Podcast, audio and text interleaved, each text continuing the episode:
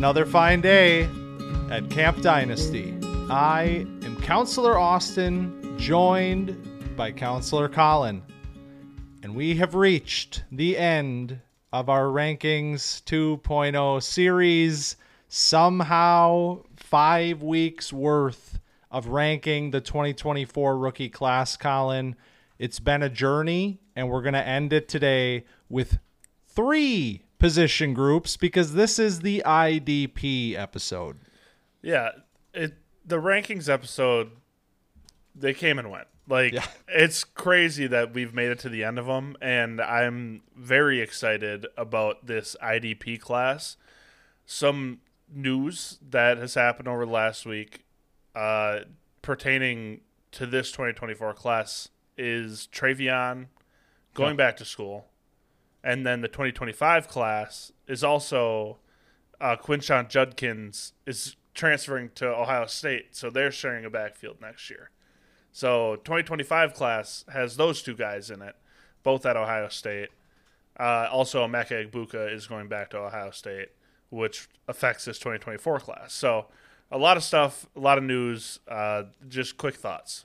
It's been a busy week. Yeah. I mean, it's kind of crazy. The, since the last time we talked, all of that has happened. We have a national champion in college football. Right. Then we get the Wolverine declaring, like, McCart- JJ McCarthy's in, look out. And Blake Corum, Blake Corum is in. but- Donovan Edwards back to school. which I love that. Yep, Love yep. Donovan Edwards going back. Um, Travion going back, I I don't understand it at all. I don't uh, I my belief is that NIL is going to radically change running backs in terms of the draft because we already saw a top name like Blake Corum do this last year come back to school. You know, why would you do that? Well, TreVeyon deciding to do that while arguably the best running back in the country is coming to town to, you know, share a backfield with him. So I'm not entirely sure what the rationale was from his side. You know, maybe there is an emotional side of this that we cannot comprehend, but um, I mean, I I feel like it's just a money thing, and it's kind of smart when you think about what's happening with running back in the NFL. So I hope it works out for TreVeyon. 2025 running back class looking uh, looking pretty damn good. Yeah, yeah, it's gonna not be like this year. We can Yeah. say that. Yep. So if you needed a running back this year, maybe you know do a little shifting around of some assets and get yourself into that 2025 group. But uh, the other the other uh, name that you mentioned, Emeka Egbuka, I I do love that he is going back. I think it's a really smart move for him to do that because I really think that he and we talked about this on wide receivers. It was like He's pushed all the way down to like seven at this point in our rankings. He's an extremely talented wide receiver. It was by no fault of his own, really, that this happens. He just so happens to, you know, we have a lot of talented guys, perhaps higher ceiling guys that push up their way ahead of him in this class, especially when you're not seeing the player at his full ability this year with the injuries and all of that going on with Ohio State. So I love that he's going back, and I love that we're going to get to talk about him again next year. And I fully expect he's going to come in as easily one of the top wide receivers in the class, and I don't expect it to change much. So I did love that decision, even though I will I will miss uh, you know the year without Emeka in the NFL. Yeah, me too. I I liked it a lot for Egbuka. I mean, a disappointing season kind of all around when you take in all the factors for him. So, uh, and then the the trivia after the Judkins news because that came first that he was transferring Yeah. to Ohio State. Yep. It was like okay, this is because TreVeyon is going to be declaring, and Yeah. then. TreVeyon says he's coming back, and I'm like, oh, all right, this is not what I expected. But I mean, it'll be a fun team next year. I, I think a lot of it has to do with the Michigan Ohio State thing too. I mean, I think these guys that go to Ohio State just really want to beat Michigan, and I think that plays a part in it. So, uh, all that being said, we got IDPs to chat about.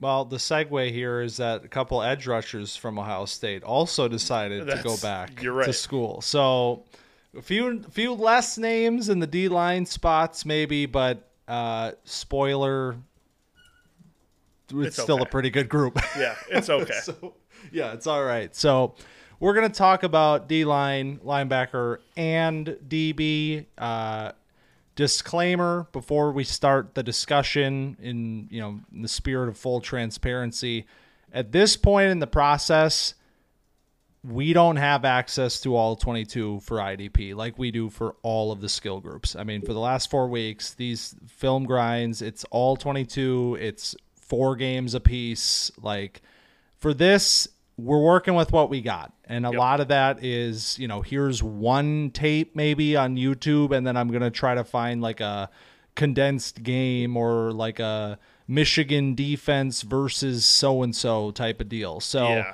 It's not a perfect science at this point in time but that is also okay because we know that idp is a is a position group as a whole that is very much affected post NFL draft. These guys and post combine too in a lot of cases. There's a very long road yet ahead for these IDP players, but I think from guys that we talked about during the year, watching the games and then at this point in time revisiting some of those players, I think I have a pretty good grasp on where we are right now, and so I'm excited to talk about uh, these players. Yeah, so something that if you're trying to do this and you're trying to dig through, find IDP, you know, scout them, is just try to find all 22 of like a quarterback and find them playing against. Like if you look at Jayden Daniels against Florida State, like that's you can see a good amount of Jared Verse doing that. You know that that's my suggestion. That's kind of how I go, and then what just find what you can find outside Yep. of that. Yep, exactly. So let's kick it off. We're going to start with D line, and our scoring settings will be posted in the description. Obviously, that comes into play here quite a bit. So, the way that we operate, if you're unfamiliar with how we do things with IDP, D line stars are prioritized. And so typically in these classes, it ends up with tier one edge players are the cream of the crop when you think about the holistic IDP class.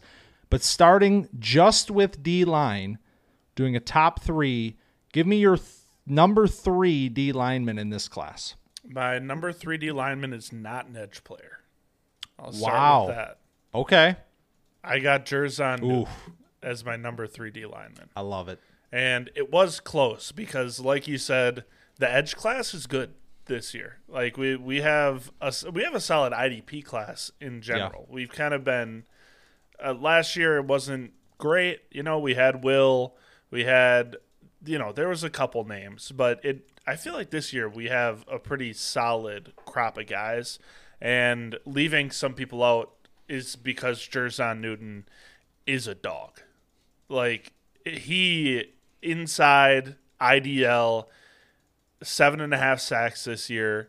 He is a mauler on the inside. He moves people, and so this is the the big discussion is like, where do you draft IDL? Do you draft IDL? What do you think about it?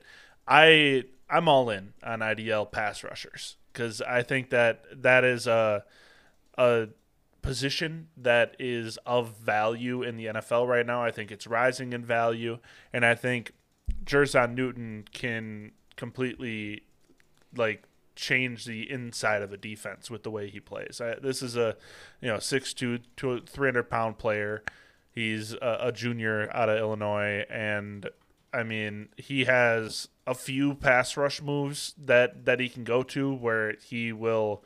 I mean, just decimate guards and centers. Like these guys stand no chance against him. So uh, I, I'm curious what you think about Jer'Zhan. Uh, from your reaction, I'm guessing you don't have him top three, but that's okay. No, I don't. And that is really a product of how I view the top of this edge group. I think I have three edge rushers that I think are very, very good players. And Jer'Zhan Newton, aka Johnny Newton, you might hear that. Um, he's right outside of that group for me in terms of overall talent and ability at this, you know, within this position group as a whole.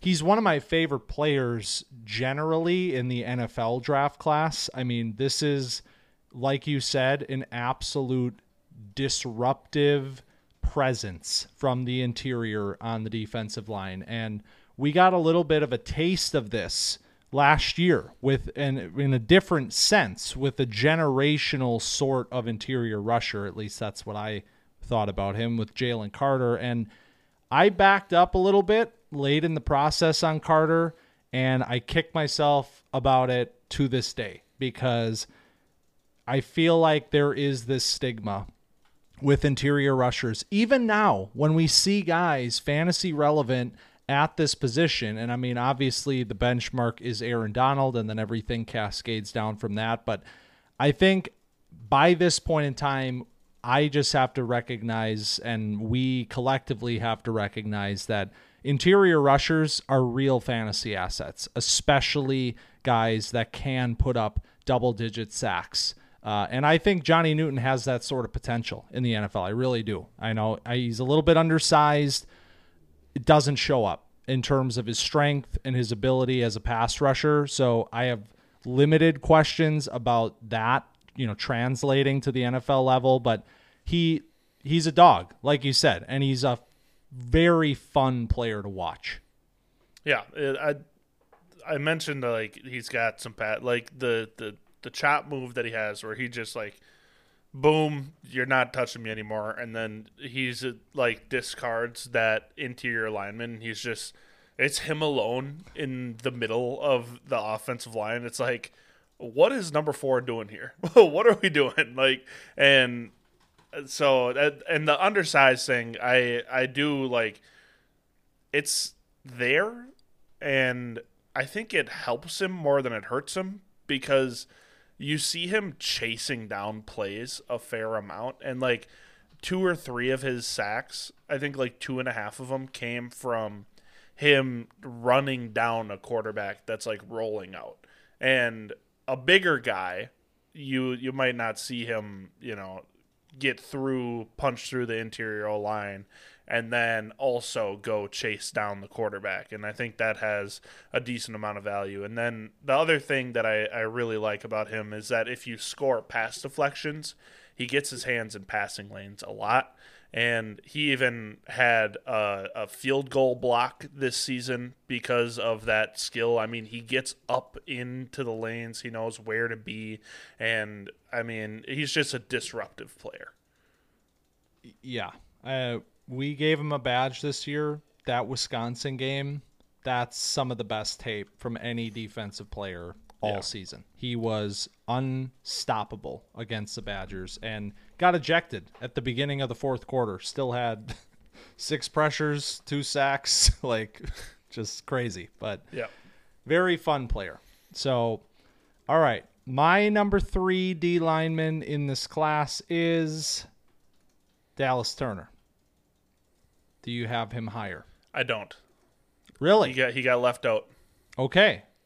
So that this is another one of those where it's like it's going to go one of two ways cuz some folks I it's like Dallas Turner almost feels like he's sort of claiming the edge one right now. At least that's the sense that I'm getting. Right. And it makes sense because when we talked about Dallas Turner in the summer, a lot of it was I need to see this. Like you could see the promise, you could see the potential, you could see the athlete and and a player that loved to go to strength moves. He loved the bull rush. He loved the long arm. We needed to see a more complete rusher out of him. And especially a player that's this level of an athlete, if you can add a little bit of technique to go with your athleticism, you're you got the recipe to be a real star. And I think that is in a lot of cases what we saw from Dallas Turner this year. I mean, even just simply looking at production numbers, up to 11 sacks this year, career high. Um, 55 total pressures. That was like 18 more than last year. I mean, he was more disruptive. He was more of a playmaker at that position. You see him making big plays against the run, even. I mean, very good season, all things considered. And it elevated Turner for me to a, a pretty high defensive, a, a, a pretty high edge grade in terms of the NFL. Why he comes in at number three for me is that I still don't see as much refinement from the technical side that I was hoping for. And there are two players ahead of him right now that, yes, they're both older players, but they show you a lot more right now that says, I know how to win at the NFL level from day one. Turner, I don't feel that way about. That's not to say that he can't get there. And that's not even to say that he can't become the best edge player in this class. But there's a little bit more projection here. And when you have guys as talented as the two ahead of him, in my opinion, I put him here at number three for right now. Yeah, I have him at number four. So like he he's just outside, and the the reason that I I got him at four is because I I feel like my other three guys could plug and play in any NFL defense day one and make a huge difference. And the thing about Dallas Turner is he absolutely could do that. But I just have a couple more questions with him. Yeah. Like I, I feel like he has made that improvement, like you talked about from last year to this year, where it's less, you know, let me be an athlete, go get the quarterback. And there is some more nuance and there's some more technique there. Uh, something that I noticed this year is it's really easy when you're as athletic as Turner to bend the edge over and over again and, and use that power move and like take the outside of the tackle and try to beat him with, you know, you're just out athlete that tackle. What I what I saw a lot from Turner a, a few more times at least with Turner this year is him setting up that outside move and then getting to the inside of that tackle. And that helped a lot in his pass defense and then also in his run defense. You see a few times where he, you know, gives him that outside look and then shoots in and then has that inside track on the running back. And I, I feel like that's something that helped him a ton. So this is a player with a lot of potential, uh, athletically gifted, and I could see a track where he becomes a superstar, but he also, I mean, he can get handled. Like it's I've seen it a few times where he's just getting stonewalled in games, and it's like, I mean, this happens. Like, well, and a big reason for that, I, at least from what I've seen, is one thing we talked about in the summer was developing counter moves. And you touched on it with, you know, developing a little bit of that inside move to counter, you know, the outside. That was the promising part of this year. It still needs a, it still needs Yeah. work. Yep. And you know, especially that inside move. He he tried the he tries the inside move to varying degrees of effectiveness right now. But the good news is that he's trying it. He's diversifying his repertoire right now. I'd still like to see him work in a few more counters because there were way too many reps for a player of this caliber, for a player of this skill level. Way too many reps of him stalling out against tackles that it's like Yep. if he goes to the bull rush and the tackle has leverage and that is shut down, he's just out of the play at that point. And so I think he's a very, very good edge player. I don't and and I want to preface this also. I don't think there's a Will Anderson edge player in this class. There is no like elite tier edge rush prospect, but there are three excellent ones in my opinion, and this is one of them.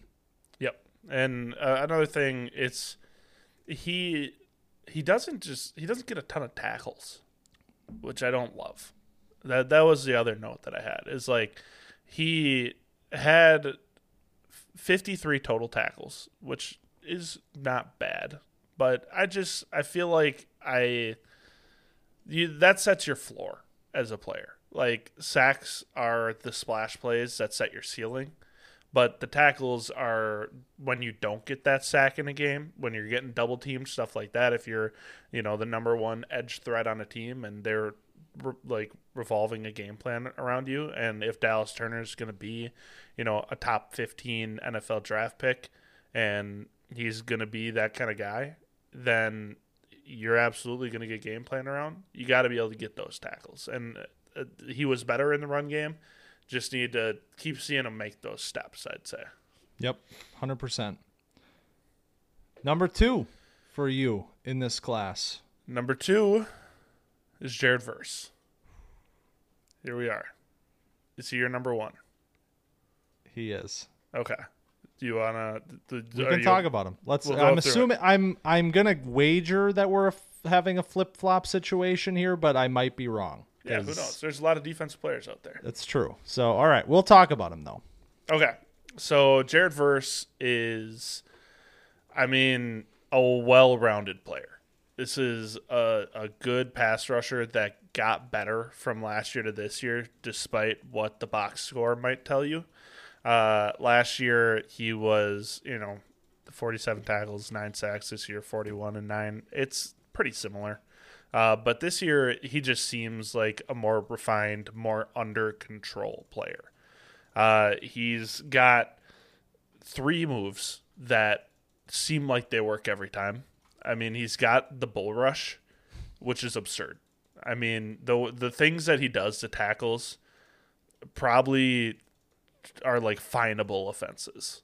Like it's sickening. And then he's got the speed chop to the outside and the swim move where he, you know, he'll he'll beat you with the bull rush and then you kind of get on your heels and then he goes by you and that's what we're talking about with the counter moves. It's like he's got him.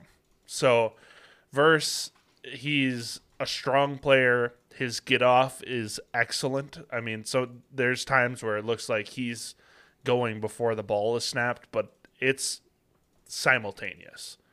And then uh, he finishes plays too. So I, I mean, I love watching Verse, and I'm I'm excited to hear what you have to say about him as your your at number one DL.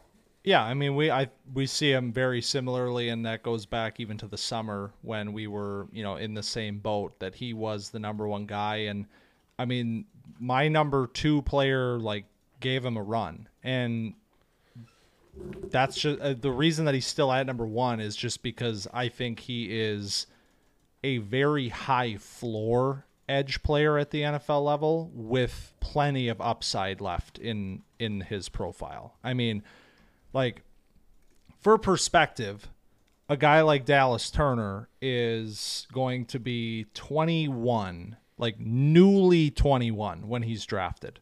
And Verse is going to be uh 23 and a half. So Dallas Turner might be like a high end NFL edge rusher by the time he is the age that Verse is now. So that's the argument for Turner. But in my opinion, Verse is just the way that he converts speed to power is so spectacular. Like his strength on that bull rush when it's one step, two step, my hands are on you. Half these tackles have no idea what to do. Like and, and they can't do anything. There is no like I'm going to throw my hands, I'm going to try to set my base. No, they can't set the base because they're literally already in the air. That is the level of speed to power that he is generating.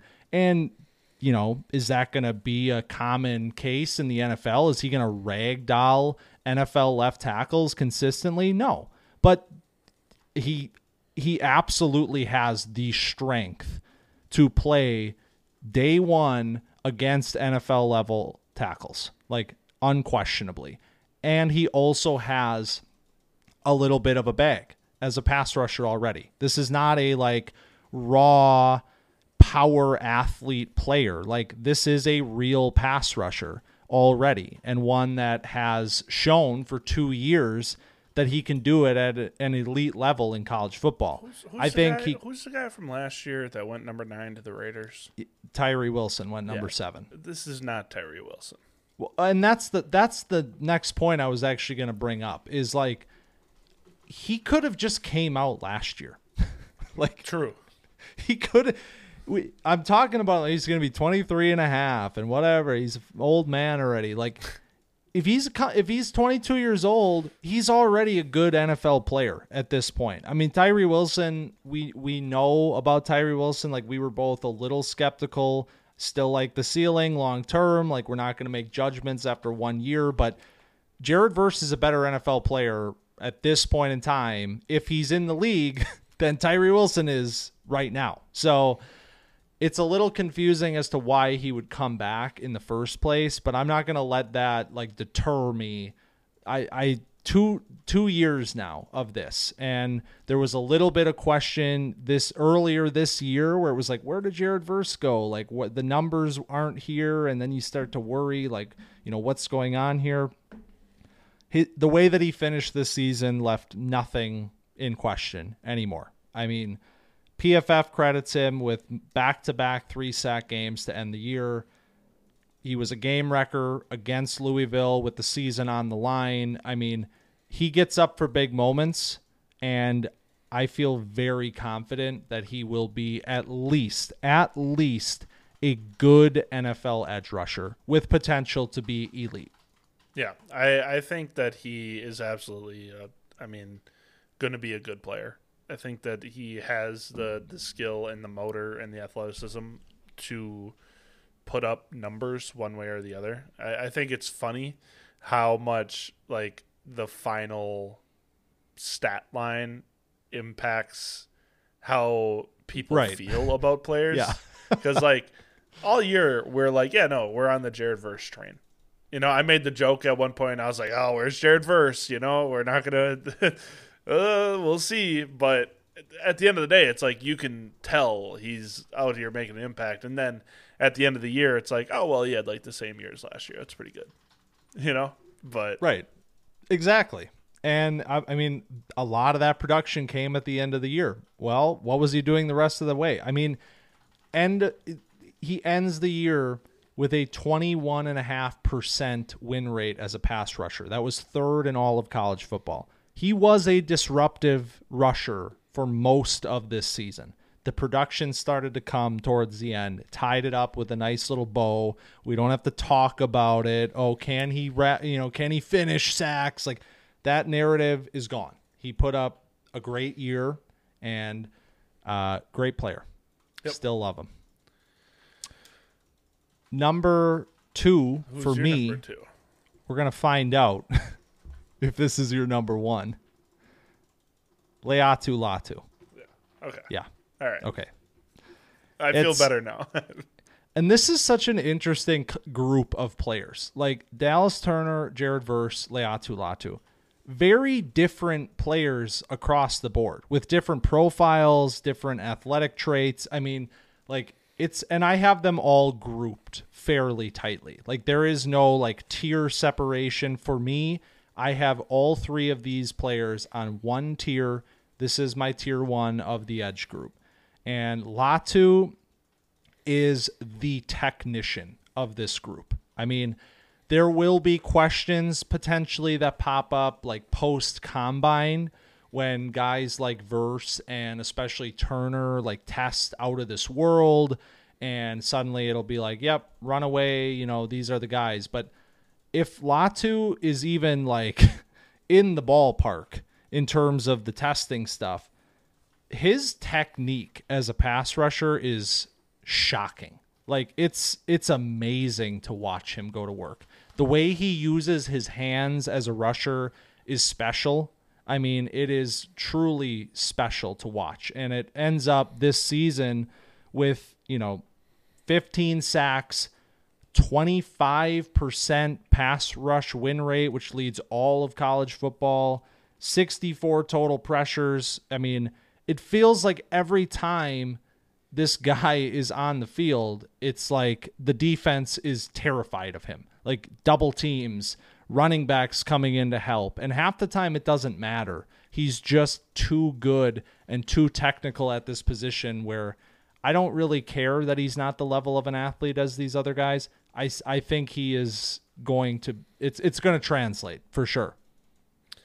Yeah. Um so I have Latu like a decent amount Like way, than I have verse cuz I I mean this is uh im- an impressive player for me. Yep. Like uh, he would be my my edge one NFL, edge one fantasy like I think this should be who the the teams are like trading up for to get early in this draft. So where like I go let's go back to a comment that I made then Okay. about Will Anderson. Yeah. In relation to a player like Will Anderson, how close are we? I mean, it's it's not quite there. Like Will Will was pretty special. You Yeah. Know? But I I think that like he should be going in that you know, top five, five. top eight range. Like he's so like you said, he's a technician. There there's the hands, he's got all kinds of pass rush moves. He's got, you know, the stab that like Reggie White basically invented and perfected. Latu uses that and ragdolls people with that. He's got the hand he's got the rip. I mean, he goes inside and out, and he's effective in both spots because of his size. He's 6'5, 265 pounds. So he can, I mean, win at both in pass rush situations and rush situations. Um, he has active hands in the pass game too. He gets his hands up in passing passing lanes.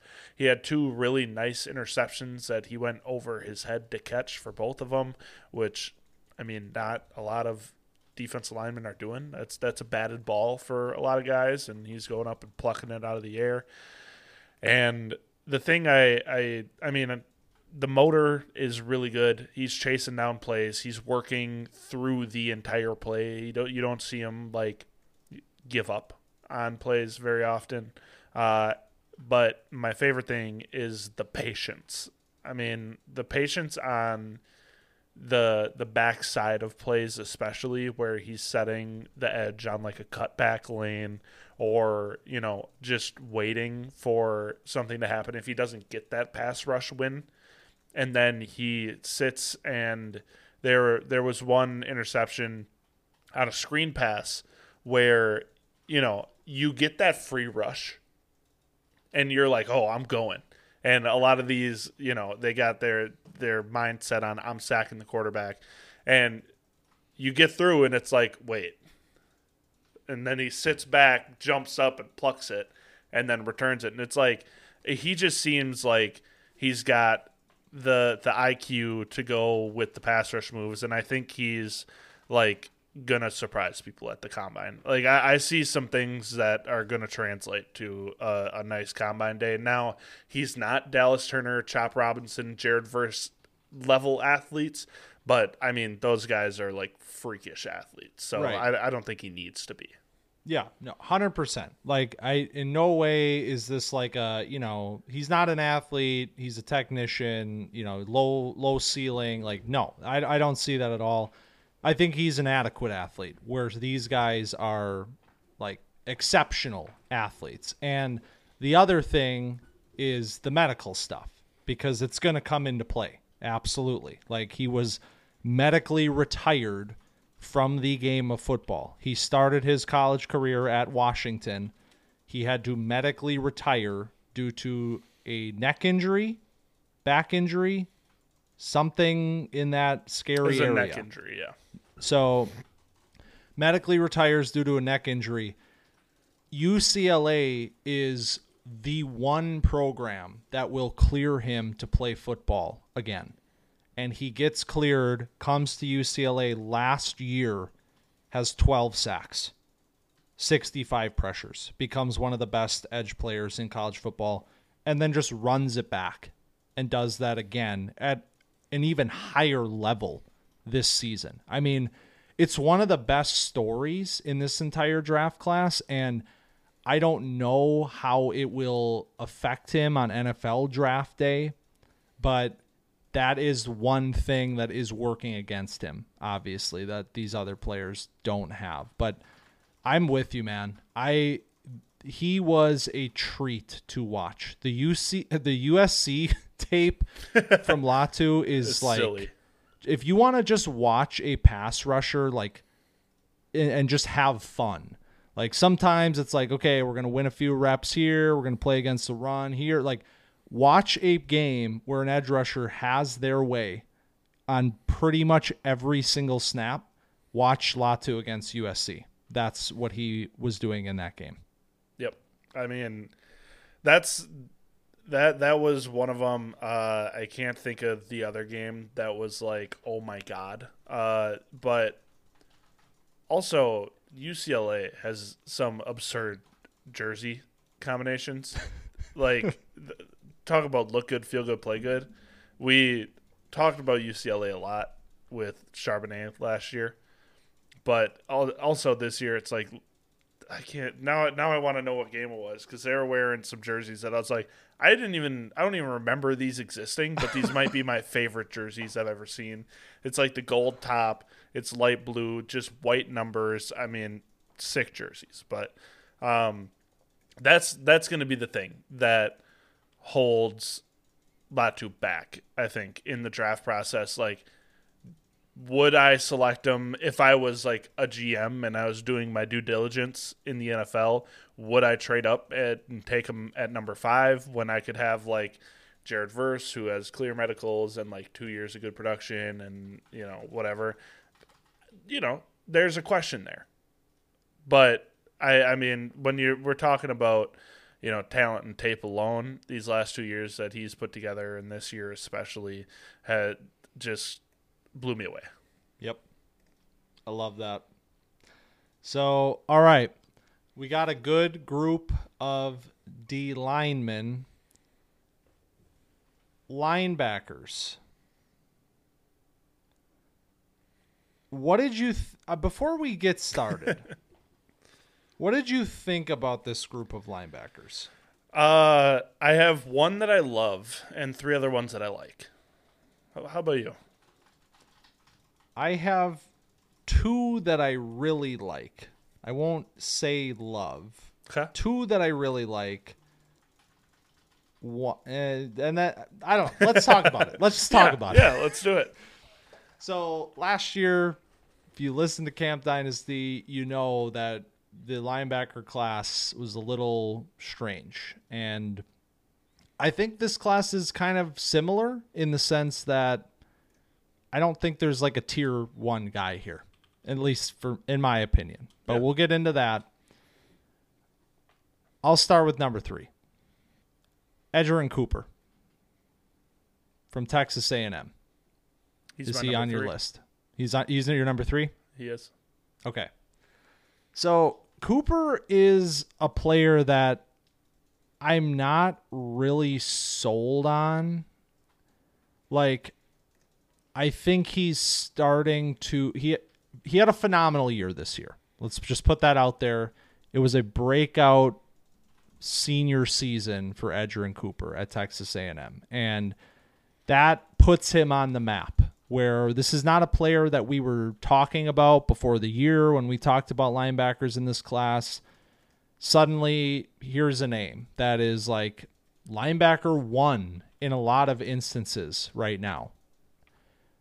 I don't see that, but I understand why it's happening.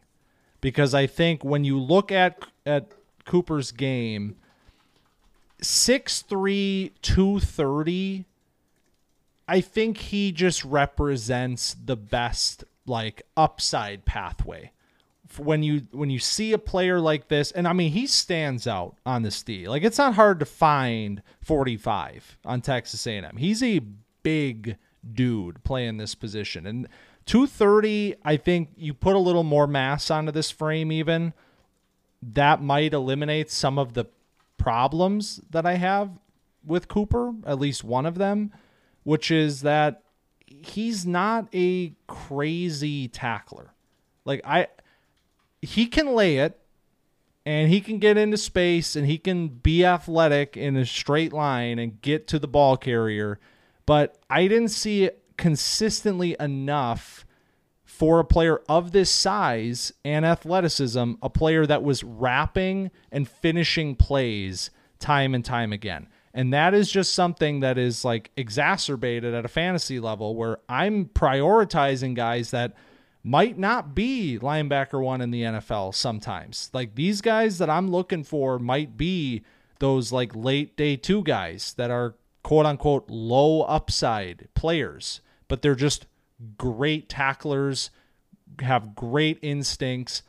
I think Cooper's more of a project player right now that had a really, really good season. Something encouraging that says he can and is developing at this position, but I don't see him as that finished product and that no doubt linebacker one at this point. Wrap up, young man. I like how you said it better than me. Golly. That's how I felt watching Edgerrin Cooper's tape the whole time. I'm like, all right, I love it. I love that you're, you know, laying the hit stick, but every once in a while, man, we just got to wrap up because we're missing tackles because you're going for the highlight. And the highlights are awesome with with Cooper. And you know, you, you watch the highlight tape and it's like, hey, here he is. You know, that's that's LB one. And the the thing that jumped out to me when I was you know scrolling through and I'm like, what's going on? You know, who are who are linebackers to watch? And I'm like, oh, Cooper eight sacks. Hello, what's going on here? All right, I'm gonna complain about how he's used with this A and M team because why the hell is he spying this much? I understand you have an athletic linebacker that's instinctual that can chase down a quarterback, but good gravy, like we don't need to be spying this much because he's doing it a lot. Like there are multiple games where he is solely like obviously not only QB spying, but it's a lot, and that's why he has eight sacks because you know the the quarterback gets out of the pocket and he goes and this is an athletic player, and he is chasing down, closing, and wrapping up these quarterbacks. And so I don't love that kind of usage because it either tells me that your uh, your coaches don't trust your coverage instincts, or they you know see you as like a, a shoot out of a cannon kind of player, which he we I think we both feel like he is. Yes, like he's uh, go get him. And maybe that's what he is. And that's why he lands at my linebacker three spot because it feels like he's uh, almost like Jeremiah Owusu feels like a, a fair kind of player to liken him to. Because, like, is JOK a good player? Yes, he is. But there are some flaws there because he, I mean, sees something and the trigger is pulled and there's no unpulling that trigger. And that's kind of how it feels with Cooper. Yeah. I totally agree. And I think that's a big thing that that holds me back where I can I can completely understand in this sort of a linebacker class where you would prioritize a very traitsy player that showed you something this year that you know has an eight sack year like let's it I get it but I agree with a lot of the things you're saying, and it's what it what prevents him from rising ahead of the two guys that I have above him. I think coverage is still a question mark for me. I mean, he had a 59.7 coverage grade according to PFF last season, and he elevated that to an 85.5 this year. And I didn't see a player that was necessarily like a slam dunk in coverage right now. So I don't know how the grade like we we know at this point about PFF grades take them with a very large take them with a whole salt shaker honestly like I don't but they apparently believe that he made significant strides in coverage this year and I will I will trust that he did I didn't watch like his 2022 film in preparation. I'll trust that he got better at it. I'm just saying I don't think he's an 85 graded coverage linebacker right now. I don't think he's like a stud in in coverage right now. I think he's a little bit more raw in a lot of areas of his game, than honestly a player at this experience level should be. I mean, he's a senior. He's going to be 22 years old when he's drafted. I don't like how traitsy he feels right now at this point. But again, here here's my dynasty brain saying 22 years old, put him in the grave. You know, like there's development here. There's a path where he becomes something. But uh, right now, the two players I have ahead of him, I feel a lot more comfortable about them in an IDP format than Cooper. Yeah, I'm doing some math here because I don't understand how this comes out to an 85 and a half when he only graded on, over 85 once all season in coverage. So I'm just averaging this out real quick to to see how the hell they get to an 85 coverage grade for the season when the guy like seems like he averages about 70 all year. I mean, I don't get it. That's why seems, I don't talk about it. This we seems talk, fraudulent to me we use PFF because it's nice to have stats to pull from, like pass rush win rate and stops and all of these numbers. The grades, I don't know about them, and we're getting a 67 that's, average. That's the average. Cooper. How did we get to 85 PFF? I just did uh, like what are we 67.1 is what he actually graded on the season, which feels more accurate. Uh, yeah, exactly. so, so yeah, whatever, right. man. Anyway, okay. PFF grades PFF. aside. so, number three players out of the way. I'll let you take it away for number two. Number two is Payton Wilson out of NC State. Same. All right. I think we're going to be lockstep here. I top think three. We are. All right. Uh, Payton Wilson is a tackle machine. That that is where he becomes my number two and threatened to become my number one for a little while. Uh, so he had 138 total tackles. That's 69 solo, 69 assisted. Very nice. He had six sacks.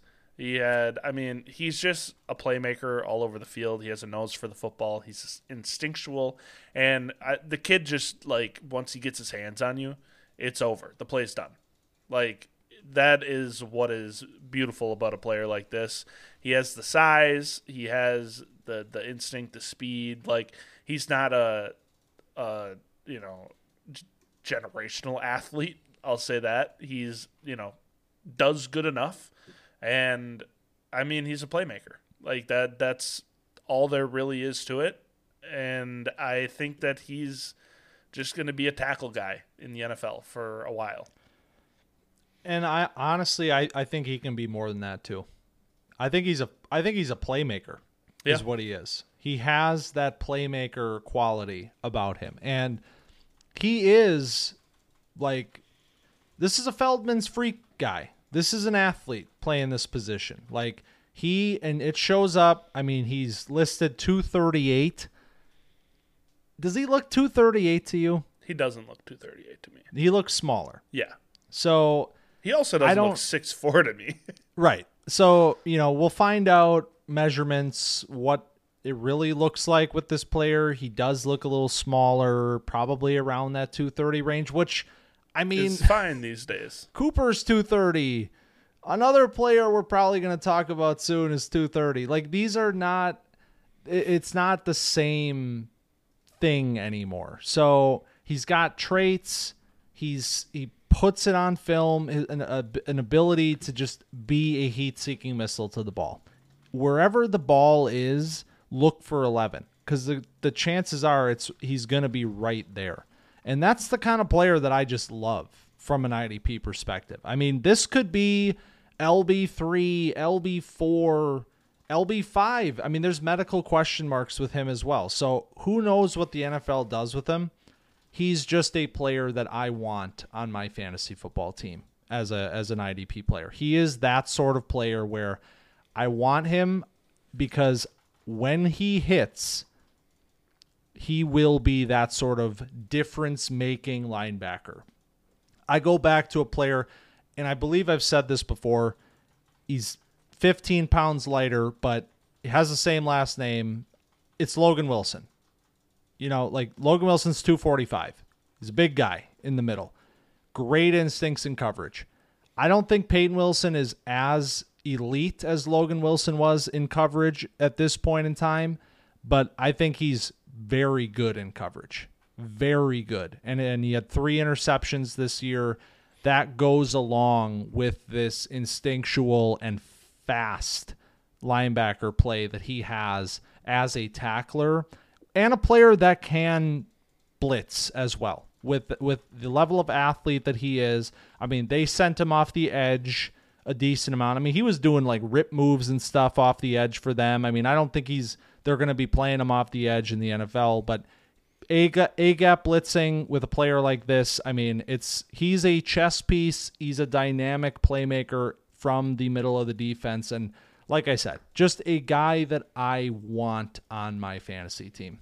Yep, me too. I mean, I I say he's a, a tackle guy, not as a knock on the oh, player. yeah, no, yep. But because I think he could be like a hundred plus tackle player in the Yep. NFL, and like I think he'll be leading his team in tackles, and then also like that sets your floor. And I think that's all you can really ask for when you're drafting IDP guys is like where is he going to be on a game to game basis? Because you don't want to when you're looking at you know that linebacker spot, you're, you don't want to be plugging in a boom bust player, in my opinion. I mean, you want the guy that's going to get you that 10, 15 points, and you know then if they get the sack or they get the pick, whatever, it's gravy. It's all bonus. You don't want the guy that's like, you know, four tackles, you get six points one week, and then you get the 19 the next week. Like that. That's not what I'm looking for out of a linebacker. That's what I want my DL position for. And I think Payton Wilson gives you that high floor of, you know, ranging around that 8 to 10 tackle range every game, which is what he did in his last college season. He also grades at a 90.4 coverage grade from PFF. What's the real grade? 69. That's what he actually averaged at. So, Yeah. uh, PFF propaganda, whatever. Uh, that aside, he was solid in coverage. So I, I, I don't know about the Logan Wilson comp, but that's because I haven't watched a ton of Logan it's, Wilson. It's not a I and this is the dangerous game that we play. It's not a comp. I don't want Oh. anybody to think I'm making a comp. I just there's parallels from a, a player that when I was watching Logan Wilson, he was he was the kind of guy that I said I want him on my fantasy team. Right. I want him. The coverage instincts, the the range as a tackler. I just want this guy on my team. He's a third round pick. He's like linebacker three or four that year, and it's like he be, he becomes one of the players from that class. Sometimes it's just that simple. Find guys that are playmakers at this Pace position. last year wa- is a good example of a guy Epitome of it. we banged the table for. He's undersized, whatever, and he just is a good player. Got a ton of tackles, could do everything, and then he sees the field as a rookie and gets stuff done, and Yep. like it ends up being a starting middle linebacker. No matter like no matter the circumstances, whatever happened, doesn't matter. He makes plays, and I feel like Payton Wilson, similar. I mean, I think he's. I mean, he's not undersized, so I don't think that's going to happen to him where he's going to go undrafted, whatever. But uh, absolutely is going to be a, a game, a game changer, a playmaker in the NFL. Yep. And a lot of what we just talked about with Wilson, I think can apply to our number one player. Jeremiah Trotter Jr. sticks at number one for for me and for you at linebacker. This is a player that I feel like really kind of embodies the conversation that we just had where is he going to be the best tester? No. Is he the biggest line is he the most prototypical linebacker size player? No.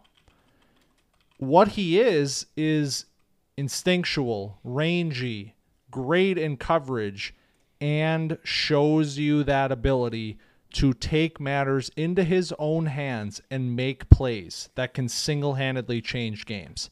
I go back to that Notre Dame game when we gave him a badge here.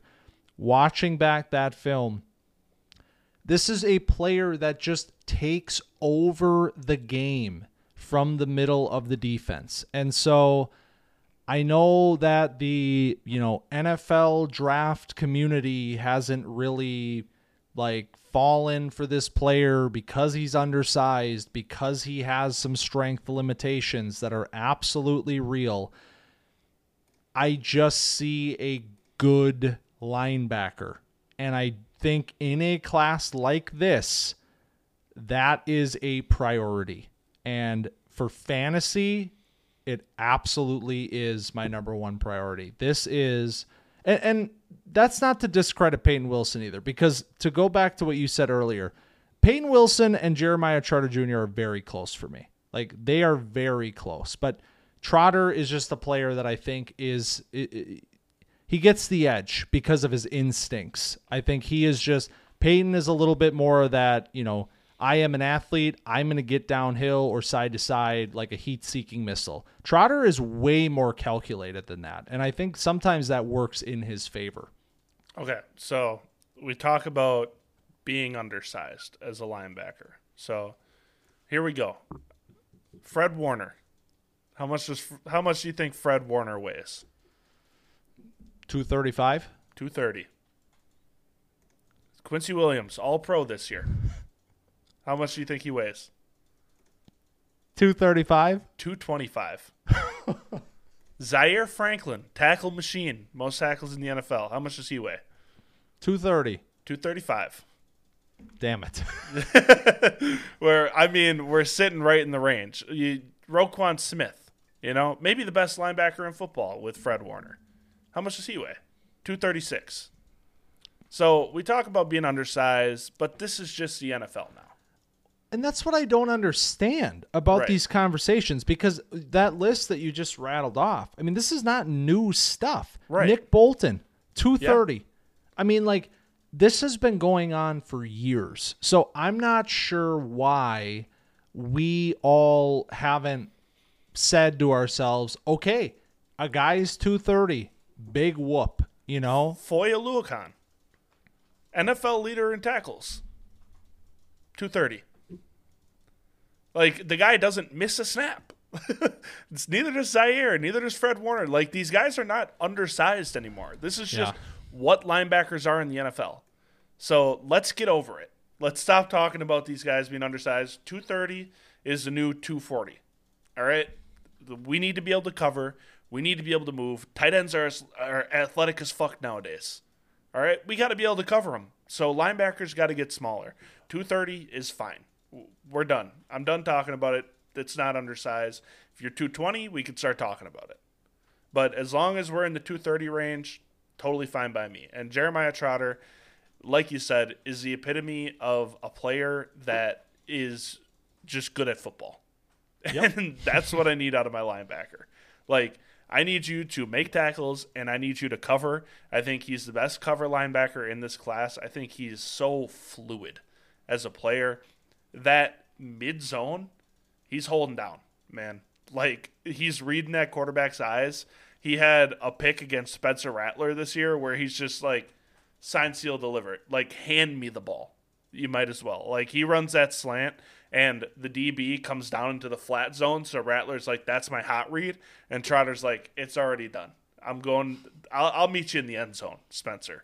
So this is a guy with instincts. This is a guy with cover skills. I mean, he is a, a sound tackler.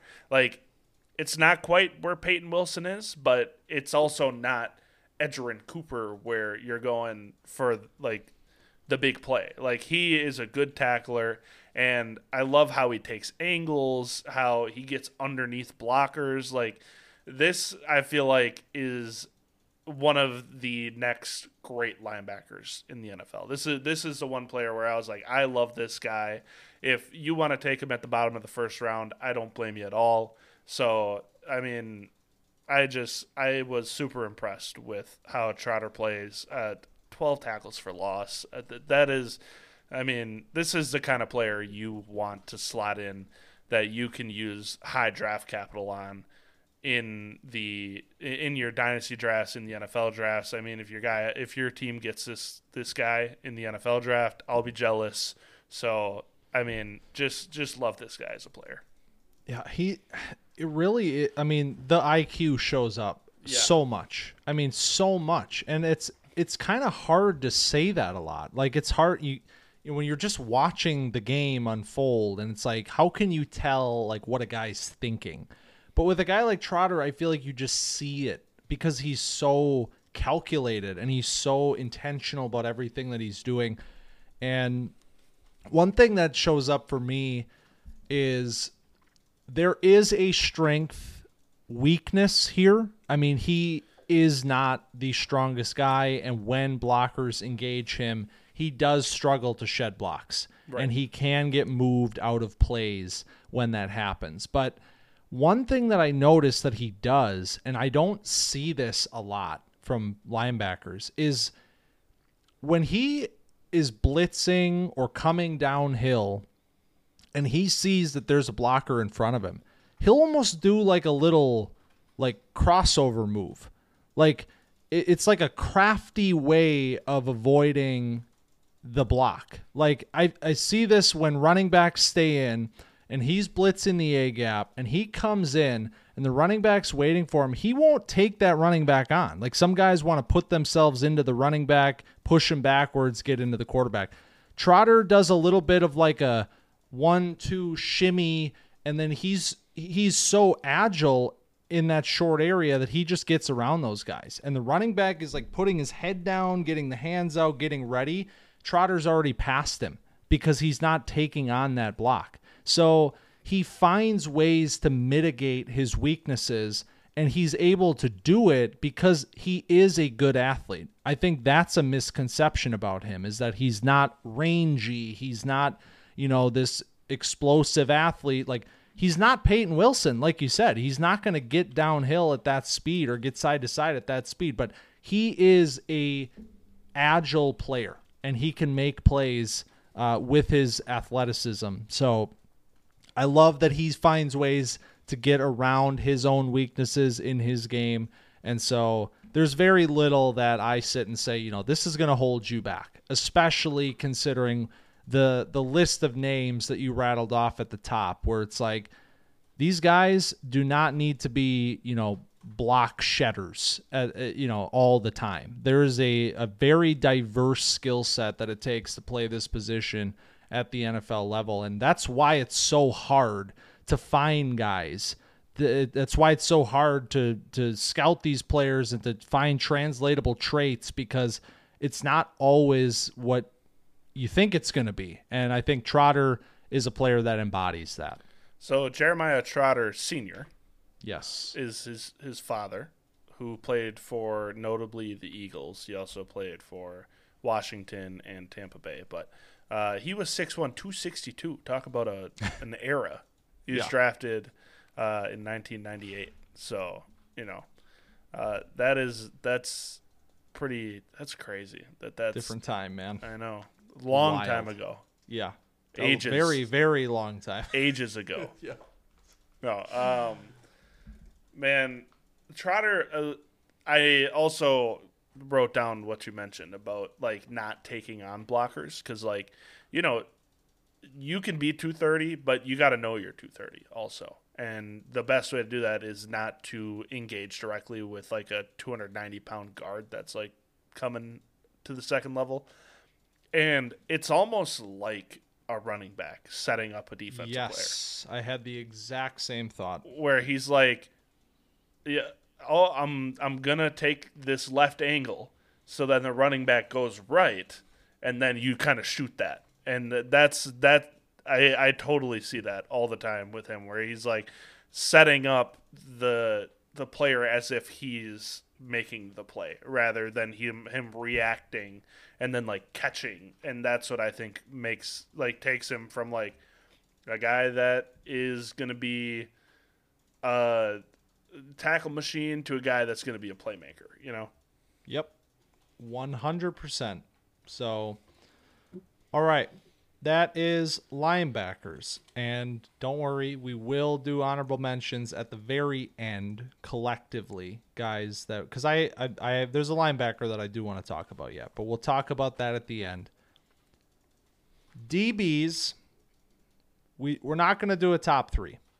because we know it, or if you, if you've played full IDP long enough, you understand that DB is an interesting group of players, and it really takes being an elite DB to make a mark as a fantasy asset.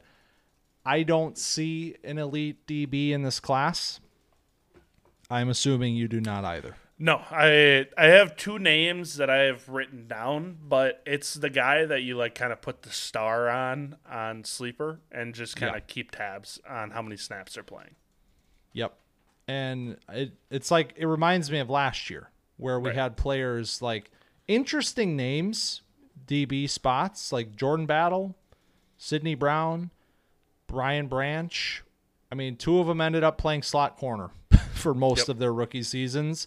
And Jordan Battle came on towards the end. He looks like maybe a real deal sort of a player, but it's not Derwin James. It's not Kyle Hamilton. It's not, you know, like these it, we don't have that player in this class. So could there be a star from this group? Maybe, but it's not a player that you're going to go out and say, I I need to take this guy in the early third or, you know, whatever. That being said, my favorite safety from this group is the same safety that I called out in the summer, which is Tyler Nubin, who had an even better year this year. And I think really made his mark in this safety group where he is more of a deep safety. At least that's what he played a, a decent amount for Minnesota this year. But he is a guy that gets into the box, which is unlike some of the other better free safeties in this class. Nubin is a guy that can play both roles. And so I think it will depend on what an NFL team is drafting him to be. I think his skill set suggests that you want him to be that sort of free safety player, but there is ups there is fantasy upside with Nubin that I think makes him the DB one of this group. Yeah, I think that it's pretty clear that Nubin is the best of the bunch, and that's why I say like just kind of keep an eye on what the like where they're actually playing once it comes to their NFL role because I mean if Nubin ends up being a free safety, that's probably best for him, but you know, he has the skill set to play in the box, so if he's playing significant snaps in the box, that's when, you know, you can maybe take a chance and like, yeah, I'll throw him on. Maybe throw him on your taxi squad if you have one. Like that kind of thing where he's a good player and he'll he'll play for an NFL team. It just depends what role he ends up playing and you know if he's getting those tackles because uh, as much as you you know you like a playmaker and you you want a guy that's you know getting picks and stuff like that, it's not sticky. Like that's not something you can rely on game in and game out. People have made the the gamble of trading for like you know Trevon Diggs a couple years ago, and like he has the one season where it's like, oh my god, he has like ten interceptions, and then the next year he's not worth anything. And same with like probably DaRon Bland, he has the season that he has this year with all like six pick sixes.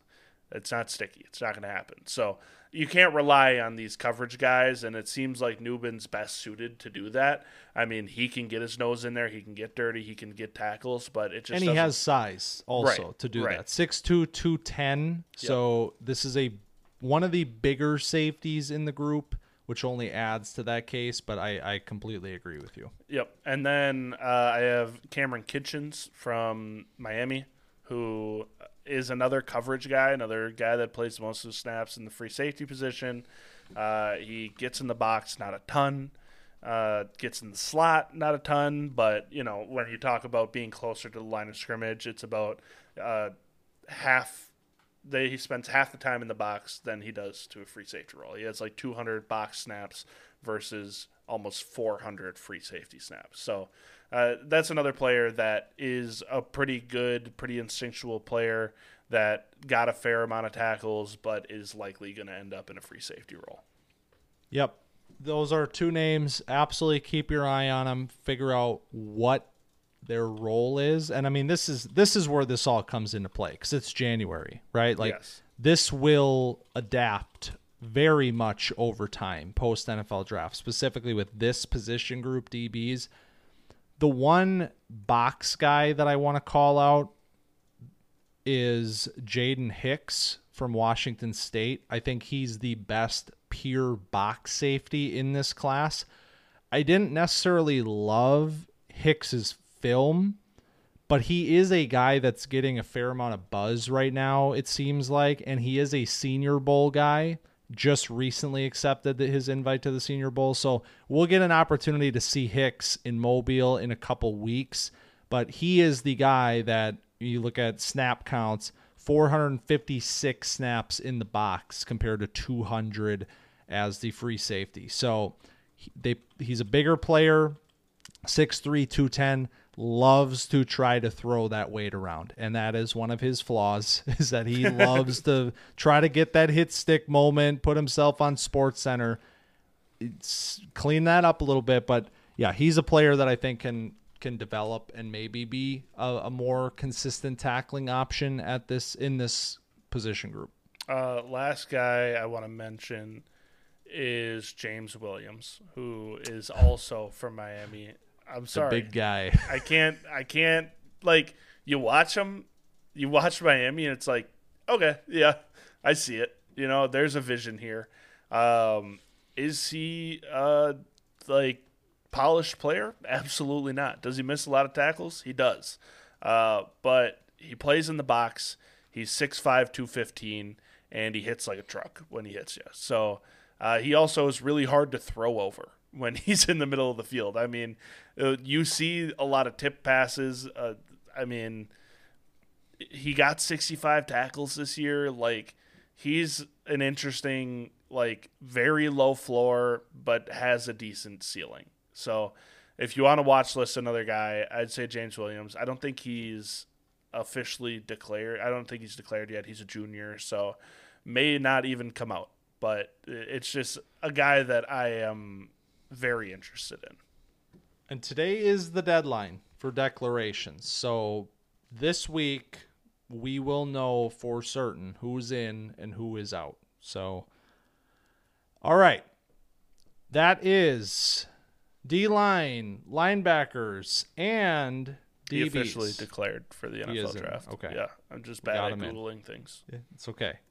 It's okay. That is three position groups in one.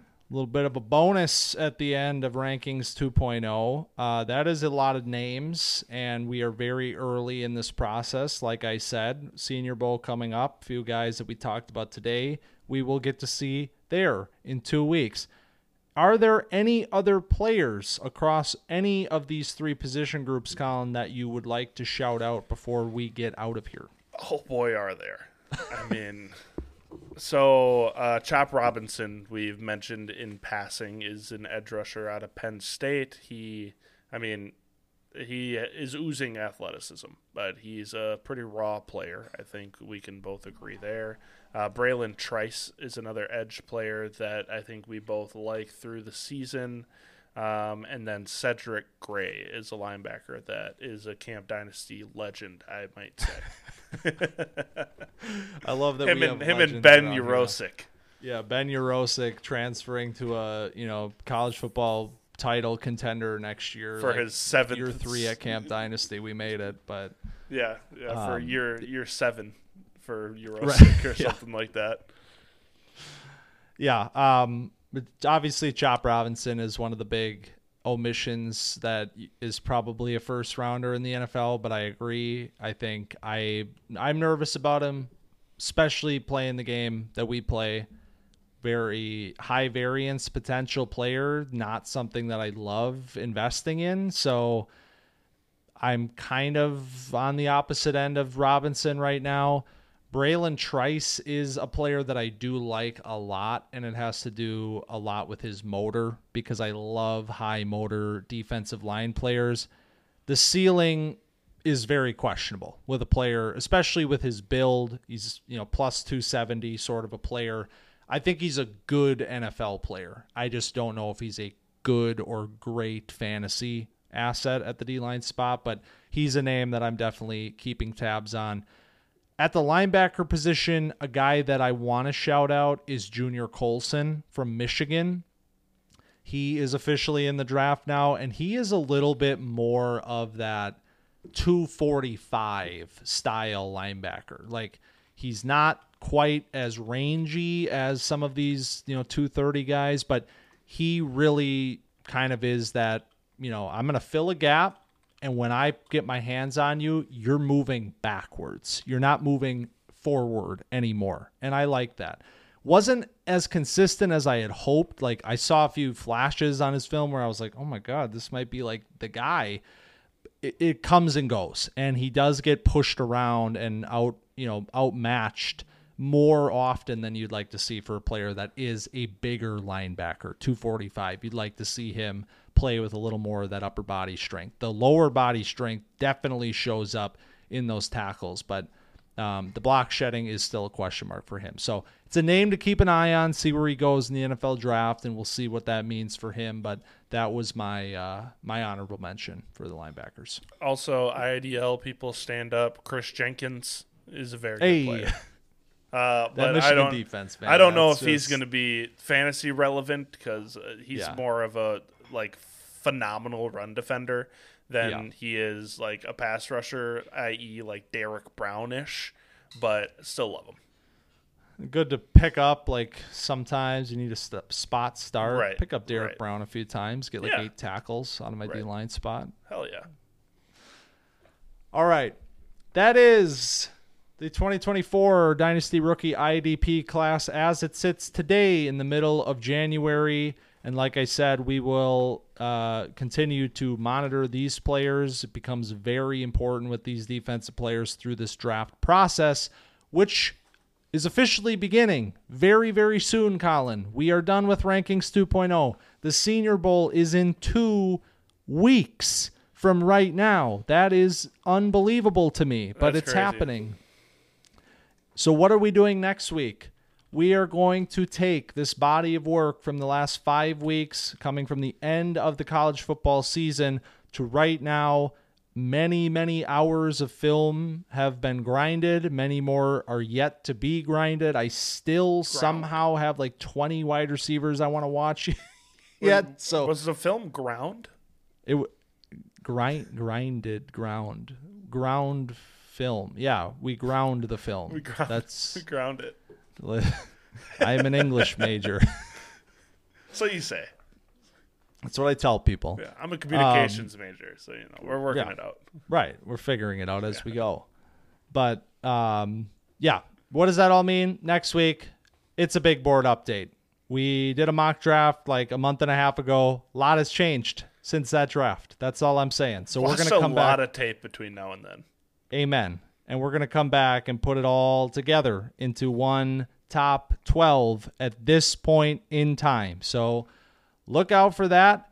And if you'd like to share your thoughts on our IDP rankings or share your own rankings for this class, be sure to find us on X at camp underscore dynasty and TikTok at camp.dynasty. And also check out our YouTube channel where video feeds of the pods go up every single week. And of course, if you enjoyed this week's episode, be sure to like, rate, follow, review, subscribe, share, and all of those things to the pod feed. We very much appreciate that. Hell yeah, go go subscribe, man. We've been getting a lot more subscribers on the YouTube specifically, and that's just love to see it. Thank you. Yeah, we do it for the love of the game, but we we this is a hurt. community after all. It's Camp Dynasty. All the counselors we can get. There's a lot of players here, so we need all the help we can get. Come on board. We're happy to have you. Even so, if Rome Odunze is your number ten wide receiver. yeah, well, then we might need to talk. But all right, thanks for stopping by Camp Dynasty, and we'll see you next week.